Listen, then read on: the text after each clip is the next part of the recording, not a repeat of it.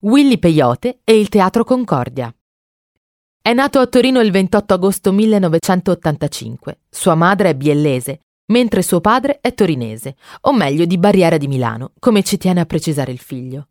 Il suo vero nome e cognome è Guglielmo Bruno. Willy deriva quindi da William, l'equivalente inglese di Guglielmo, mentre peyote è una citazione della pianta allucinogena. Naturalmente, l'assonanza tra Willy Peyote e il cartone animato Willy il Coyote è voluta. Il legame tra il rapper e la sua città è molto forte.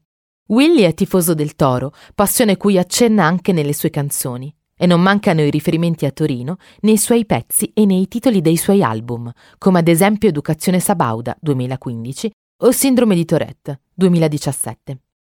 Willy è figlio di un musicista e come da lui stesso spiegato, nella sua famiglia tutti sanno suonare uno strumento, quindi per non sentirsi escluso imparò da giovanissimo a suonare il basso.